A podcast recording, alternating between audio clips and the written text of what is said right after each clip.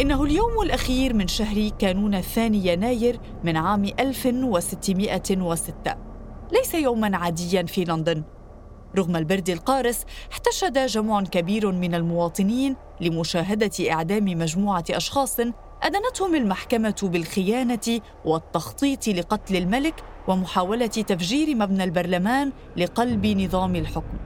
في ذلك الوقت كان حكم الإعدام يشمل التعذيب والتمثيل بالمدان قبل شنقه وقطع رأسه وصولا إلى تقطيع جثته وإرسالها إلى جهات المملكة الأربعة. ولكن التهمة هي محاولة اغتيال الملك تم بناء منصة كبيرة ومرتفعة ليشاهد الجميع عقاب من يتجرأ على العرش البريطاني. جاي فوكس واحد من المتهمين الأساسيين في مؤامرة البارود، كان يعي ذلك جيداً ويعرف أن الملك وأفراد حاشيته سيشاهدون عملية تعذيبه وتعذيب رفاقه أمام الملأ حتى الموت. وصلت الخيول تجر المتهمين خلفها ومر الموكب أمام مجلس العموم البريطاني الذي كان فوكس يريد تفجيره ثم توقف عند منصة الإعدام الشاب الثلاثيني لم يكن يقوى على السير بسبب شدة إنهاكه من جراء التعذيب والجوع منذ اعتقاله قبل أشهر. يمسك به منفذ الإعدام ليصعد به إلى منصة الشنق حيث ستبدأ مراسم تعذيبه. لكنه في لحظة فارقة دعا الرب أن يسامحه ورمى بنفسه من أعلى المنصة ليموت فورا ويتجنب عمليه التشويه.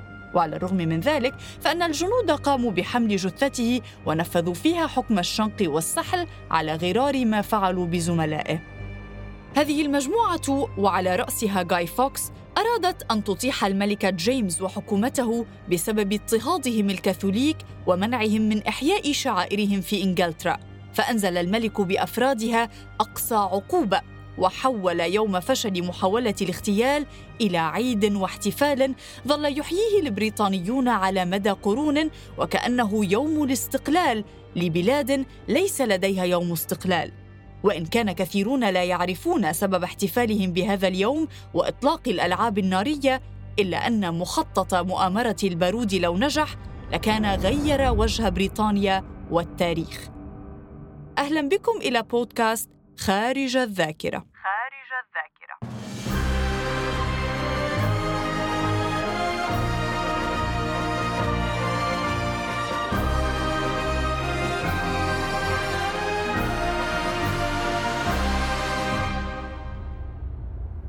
لسنوات كانت إنجلترا مملكة كاثوليكية على غرار معظم الممالك في أوروبا وتتبع البابا في روما. لكن مع تولي إليزابيث الأولى الحكم عام 1558 بدأت تحولاً دينياً تاريخياً. أصدرت قراراً يقضي بإنشاء كنيسة إنجلترا البروتستانتية وفرضت على كل المواطنين التحول إلى المذهب المسيحي البروتستانتي الأمر الذي جعلها في مواجهة مع روما. عام 1570 أعلن الحبر الأعظم أن حكم إليزابيث غير شرعي. في قرار من شأنه تحريض الكاثوليك في إنجلترا على ملكتهم. وهنا بدأت إليزابيث التشدد في محاربة المذهب الكاثوليكي في البلاد. وفي العام نفسه شاءت الأقدار أن يولد جاي فوكس في عائلة بروتستانتية. لكن والدته تزوجت بعد وفاة والده برجل كاثوليكي كان يحافظ على مذهبه في السر. وهنا تربى فوكس على المذهب الكاثوليكي طفلا. ليصبح لاحقا في شبابه اسما في حلقة الصراع الدينية والسياسية هذه. بعد حكم استمر 45 عاما توفيت إليزابيث من دون وريث. لينتقل الحكم إلى ابن شقيقتها جيمس الأول الذي سيجمع تحت عرشه حكم كل من إنجلترا واسكتلندا. إن النظام الملكي هو أسمى شيء على وجه الأرض لأن الملوك ليسوا فقط جنود الله على الأرض ويجلسون على عرش الرب ولكن حتى الرب نفسه يصف الملوك بالآلهة. جيمس اتبع المسار نفسه في قمع الكاثوليك على الرغم من أنه أظهر بعض الليونة في بداية حكمه. لكن كان من الواضح أن الكاثوليكية في المملكة المتحدة أصبحت تهمة يعاقب عليها القانون. فهرب كثير من أتباع المذهب إلى دول أوروبية أخرى خوفا من السجن والغرامة. أما من بقي في البلاد فكان يمارس طقوسه سرا هربا من جنود المملكة. جاي فوكس كان متمسكا بمذهبه الكاثوليكي حتى الحرب والموت. وتأكيدا لذلك غادر إنجلترا في بداية العشرينيات من عمره وانضم إلى الجيش الإسباني الكاثوليكي ليحارب في صفوفه ضد المتمردين البروتستانت في الأراضي التي تسمى اليوم هولندا ضمن حرب الثمانين عاماً. اتخذ جاي فوكس لنفسه اسما إسبانيا وأصبح يعرف بجوايدو وكان يوصف بالجندي المثالي وهو صاحب طول وعضلات وأمضى سنين طويلة في المعارك حتى رقي إلى رتبة قائد كتيبة. واكتسب في هذه المعارك خبرة في التعامل مع البارود والمتفجرات. لكن جاي فوكس ظل مشغول البال بوضع الكاثوليك في إنجلترا وكان يخطط لثورة ضد العرش الإنجليزي. فذهب إلى إسبانيا طالبا الدعم من المملكة التي كانت توصف حينها بأنها حامية الإيمان الكاثوليكي. إن هذا الملك زنديق ويريد أن يخرج كل أتباع الطائفة البابوية من إنجلترا ولن يكون بإمكانه الحفاظ على حكمه لوقت طويل. لكن الإسبان لم يرغبوا بالتدخل في هذه القضية فعاد فوكس خائبا إلى إنجلترا. في الوقت نفسه كان هناك أشخاص آخرون يفكرون في وسائل لإطاحة الحكومة الإنجليزية وأبرزهم كاثوليكي يدعى روبرت كاتسبي كان القائد الفعلي لمؤامرة اغتيال الملك جيمس. كاتسبي تواصل مع الإسبان على غرار فوكس من دون أن يلقى منهم أذانا صاغية فقرر العودة والعمل من إنجلترا والتواصل مع مجموعة من الأشخاص للإعداد للانقلاب. أصبح أي تحرك ضد الملك قائماً على الكاثوليك الإنجليز أنفسهم من دون دعم خارجي. وفي أيار مايو من عام 1604 التقت مجموعة مؤلفة من خمسة رجال في لندن بقيادة كاتسبي وفوكس ووضعت خطة.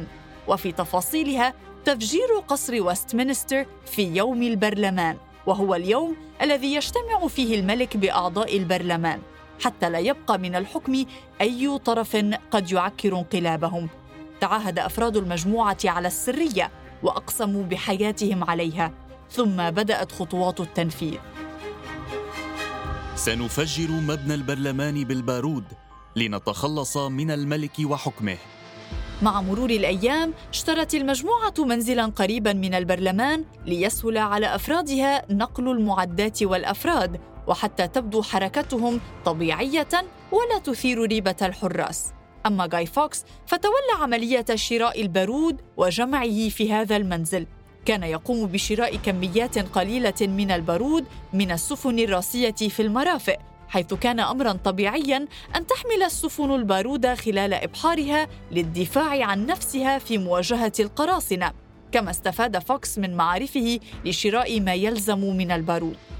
على الرغم من أن العملية كانت تسير وفق ما هو مخطط له فإن يوم البرلمان كان يؤجل باستمرار نتيجة أسباب متعددة. وفي الوقت نفسه كانت المجموعة المشاركة في مؤامرة البارود تكبر حتى أصبح عدد أفرادها 13 شخصا. نجح فوكس في تجهيز 36 برميلا من البارود خبئت في قبو أسفل مبنى البرلمان. ووفق تقديرات فوكس كانت هذه الكمية كافية لتدمير المبنى وقتل كل من فيه. وعلى رأسهم الملك جيمس العدو الأول للكاثوليك. المرض المستعصي يتطلب علاجا خطرا. بعد أشهر من الانتظار حدد الملك يوم الخامس من تشرين الثاني نوفمبر من عام 1605 للاجتماع بأعضاء البرلمان.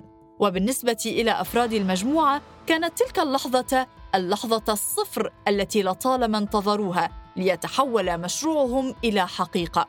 فوكس توجه إلى موقع براميل البارود من أجل تفجيرها، بينما انطلق روبرت كاتسبي وآخرون نحو القرى لإعلام الناس بأن الملك قتل ومن أجل دعوتهم إلى التحرك لاستعادة مملكتهم وديانتهم.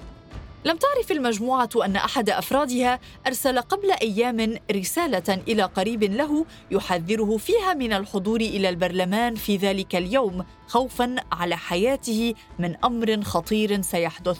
وأن هذا القريب أبلغ أفراد أجهزة أمن الملك مضمون الرسالة فتحركوا للتفتيش في كل نقطة.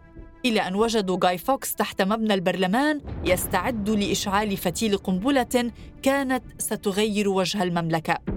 بعد القبض عليه رفض فوكس أن يفصح عن أي معلومة في حوزته أو عن شركائه في التخطيط بل إنه أعطى المحققين اسما وهميا.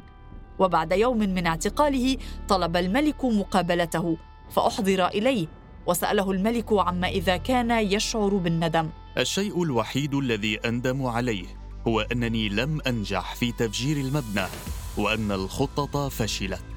فطلب الملك من جنوده تعذيب فوكس وانتزاع كل ما يملكه من معلومات. عندما يقرر رجل أن يحطم شخصا آخر يجب عليه أن يكون مستعدا ليتحطم هو نفسه أيضا. بعد يومين من أسوأ أنواع التعذيب المعتمدة في القرون الوسطى أقر فوكس بأسماء كل أفراد المجموعة وبتفاصيل مخطط مؤامرة البارود.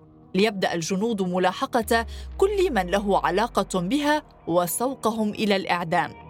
كاتسبي زعيم المجموعة قتل في مواجهة مع الجنود في بلدة غير بعيدة عن لندن ومن بقي على قيد الحياة من مجموعته أرسل ليعدم أمام الملك والشعب.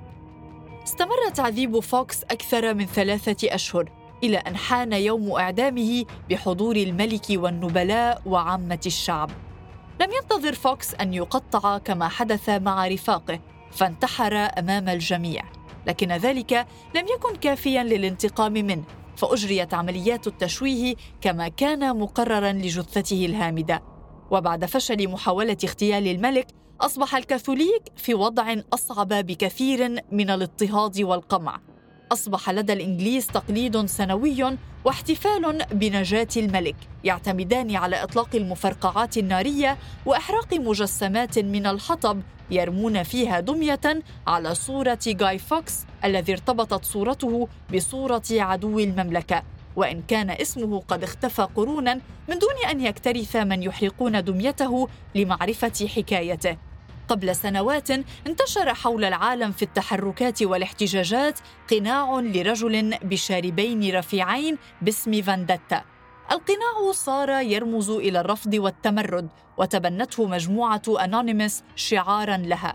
هذا القناع انتشر بعد الشهرة الكبيرة التي حققها فيلم V for Vendetta المقتبس من رواية للكاتب الإنجليزي آلان مور حيث يتشبه بطل الفيلم بصورة جاي فوكس ويقرر تفجير مبنى البرلمان. وعلى عكس ما جرى مع فوكس فإن البطل ينجح في هذا الفيلم في تفجير مبنى مجلس العموم البريطاني. تغيرت بريطانيا كثيرا في القرن الأخير وتراجعت من إمبراطورية إلى دولة تعيش أزماتها. وإن كان كثيرون لا يزالون يحيون يوم الخامس من نوفمبر بالمفرقعات والمواقد المشتعلة لكن دمية فوكس أصبحت تستبدل بدمى لسياسيين فاسدين ترمى في النيران. بل إن بعض المواطنين الذين يحرقون هذه الدمى صار يلبس قناع فوكس كأنه يتشبه به بعد أن كان في نظر أجداده مجرما وعدوا. وأصبح هناك قول إنجليزي يتداول بكثرة أن جاي فوكس هو الشخص الوحيد الذي دخل مبنى البرلمان بنيات صادقة. بودكاست خارج الذاكرة. إعداد وتقديم سارة خازم. إشراف بلال عبود. إخراج حسين حجازي.